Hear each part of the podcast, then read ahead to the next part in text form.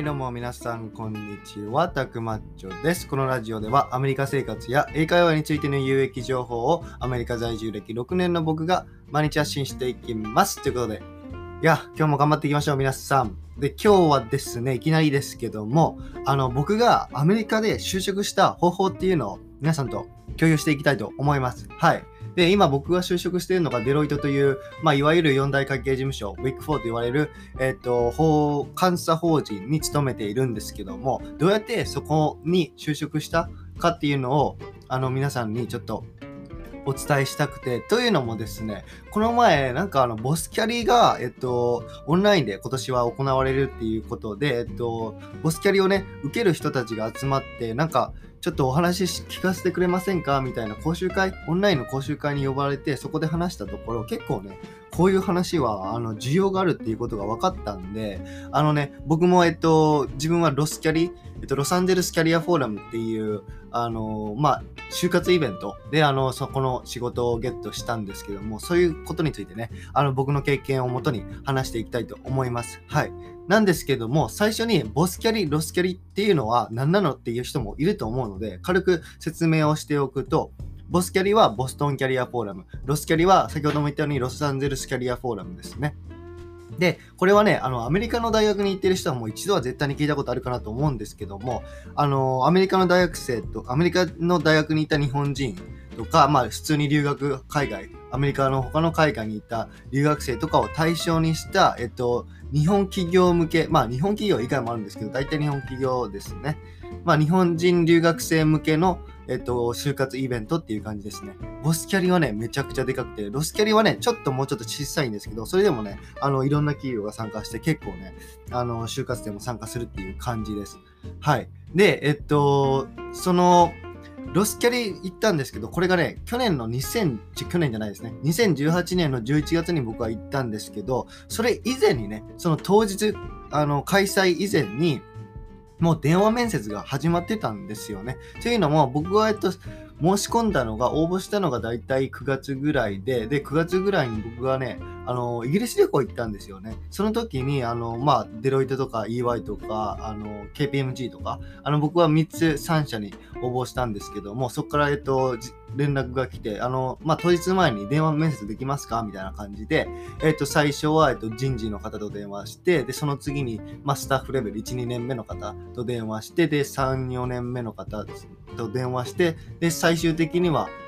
まあ、マネージャーの方とも電話しましたね。なんで、結構もう3、4人とは、もうね、事前に面接があるんですよね。だから本当に、ボスキャリとかって、あの、ロスキャリもですけど、もう当日で内定ができ出る企業もあるんですよね。なんでかっていうと、多分僕は、これはね、結構事前面接とかもああるんで、やっぱね、その、当日にその人を見て、まあ3回ぐらい話して、あ、じゃあもうこの人と、もう内定出そう。これから2、3年は絶対やっていこうっていう人は、いう会社は結構ね、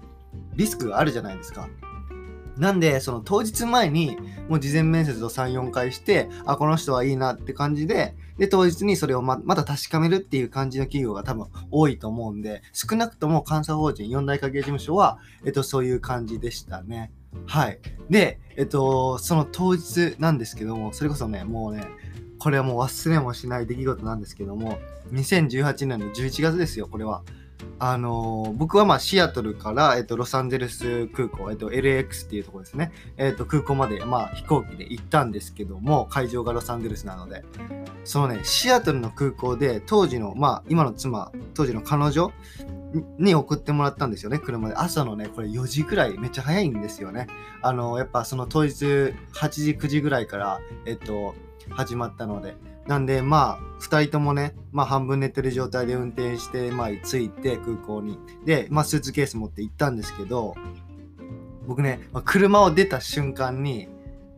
あ、スーツケース、も、あの、スーツケースをね、車から取るの忘れたんですよ。で、妻が、あの、車を発進したんですよね。その、うわ、やべえって思って、うわ、スーツケース、スーツケースってめっちゃ僕走って車止めて、あ、スーツケースやっと危ねえ、忘れるとこだったって感じで、もうほんまにもう半分寝ぼけてたんで、あの、取ったんですけども、で、それを取って、あの、妻がまあ発信したんですよ。そしたらね、僕、携帯忘れたことに気づいたんですよ。車の中に。もうね、ポケットから多分滑り落ちて、で、結局、その席、車のシートの下にあったんですけど、あの、もうね、携帯忘れるってすごいっすよ。だって、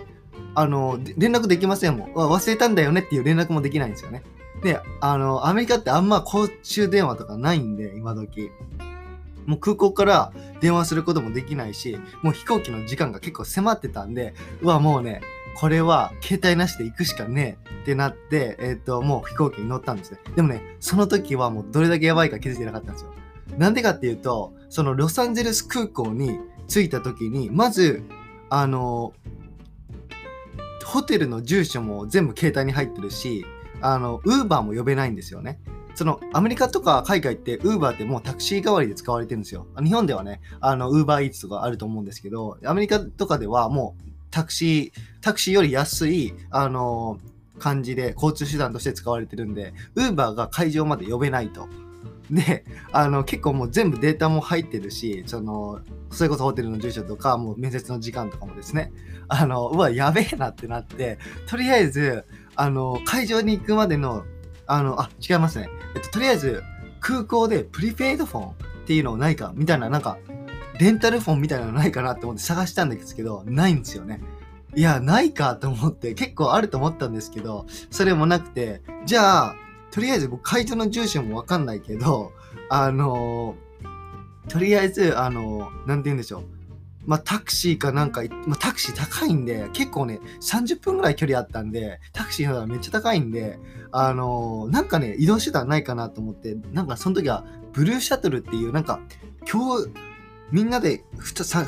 4人で、あの、共有するタクシーみたいな感じで、結構ね、でかいバンみたいな感じなんですけども、まあ同じ方向の目的、同じ方向に目的地がある人が3、4人集まって、まあライドをシェアしていくっていう感じなんですけども、あの、そこで、まあ、まあ、ブルーシェアがあるよっていうのを案内、案内する人に聞いて、で、ブルーシャトルに乗って、そしたら、まあそこでたまたま日本語を話せるアメリカ人の人と友達になって、で、その人はまあ会社のオーナーかなんかで、まあそれでなんかね、友達になったっていうまた別のストーリーがあるんですけども、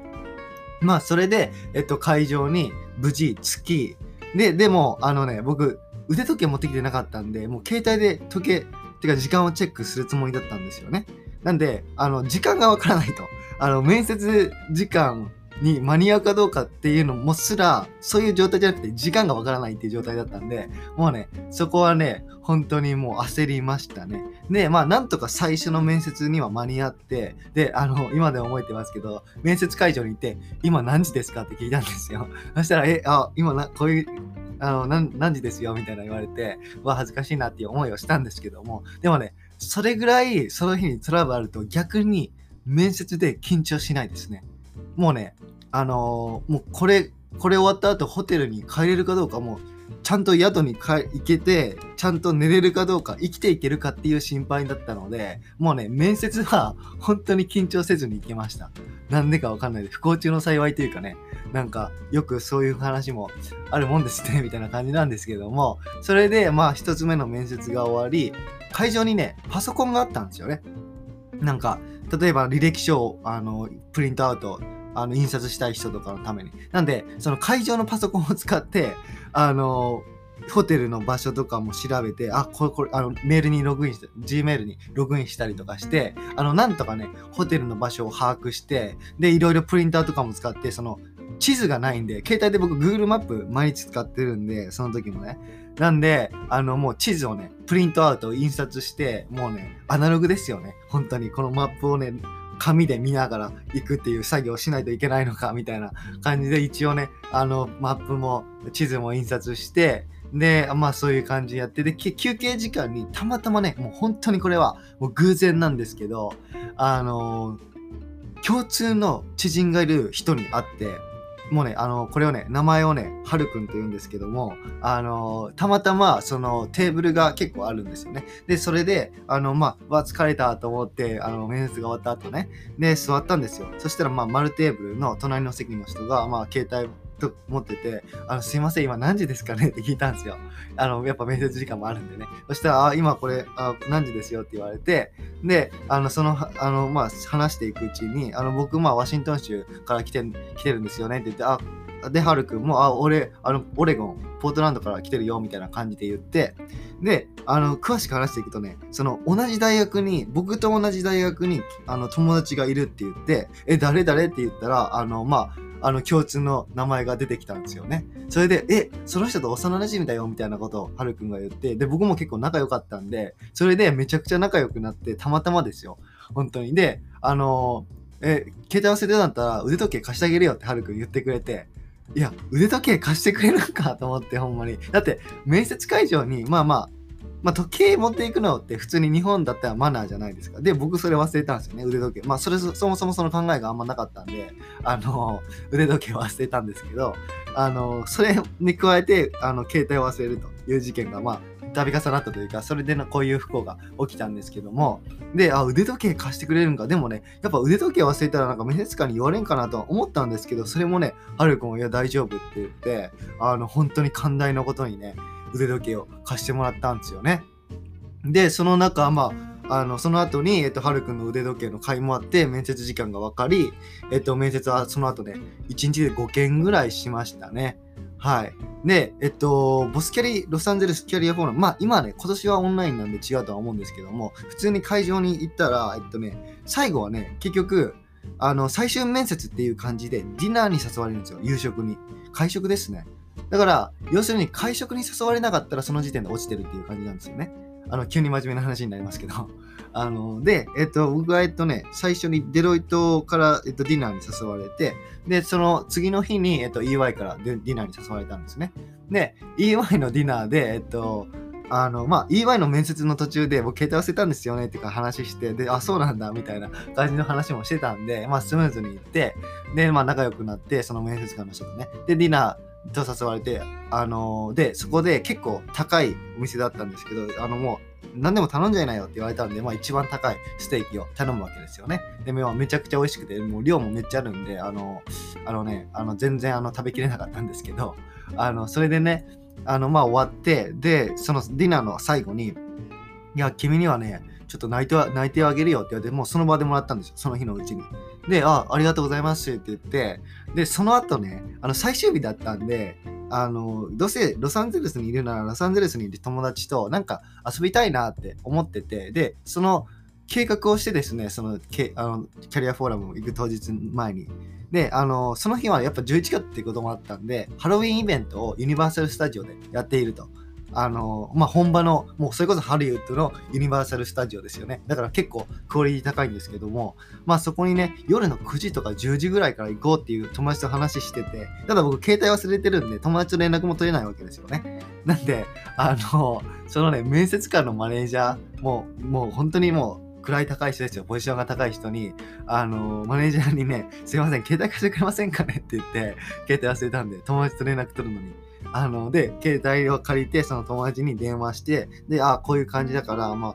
ユニバーサル・スタジオで待ち合わせしようってなって、で、あのその後に、まあ、あの携帯忘れてるんで、ウーバーも、まあ、呼べないんですよね。ユニバーサル・スタジオまで、その会場から。まあ、大体車で20分ぐらいだったんですけど、まあ、タクシーね、呼ぶのにも電話使わないとダメですから、そしたらね、マネージャーの方が、あ、じゃあ、ウーバー呼んであげるよって言われて、え、呼んでくれんの？と思って、あの、タクシーですね。普通の、あの、タクシーみたいな感じのサービスを、まあ、呼んでくれて、で、お金も払ってくれて、で、ユニバーサル・スタジオに僕は行ったんですよね。まあそこでユニバーサル・スタジオも広いんで、あの、友達と会うのも大変なんですよね、携帯ないんで。なんで、もうね、あのー、その、マネージャーから電話するときに、マネージャーの友達、あ、マネージャーの電話を借りて電話するときに、まあ、この、こもうこの10時半に、10時半に入り口、東ゲートでもう待ち合わせしようってもう決めてたんで、もうね、そこでね、でもね、15分ぐらい探しましたね、やっぱり。そしたら、まあ、あの、もう本当にラッキーで見つ、もう見つけれて、あの、出会って、で、あの、落ち合うことができたんで、まあ、たまたま良かったんですけど、まあね、その後ね、あのー、まあ、内定をね、EY から内定を蹴るっていうね、クズ、クズ話なんですけど、結構これは。ね、あの、ディナーで一番高いステーキ頼んで、で、マネージャーから携帯も借りて、で、ウーバーも、もうタクシー代も払ってもらったのに、その後、内定を蹴るっていうね。で、結局デロイトに行くっていう、あのー、クズ話なんですけど、まあ、それがオチですね。はい。まあまあまあ、そういう感じの、あのー事件があったんで、もうこれはね、一生忘れないと思いますね。このロサンゼルスキャリアフォーラム事件は。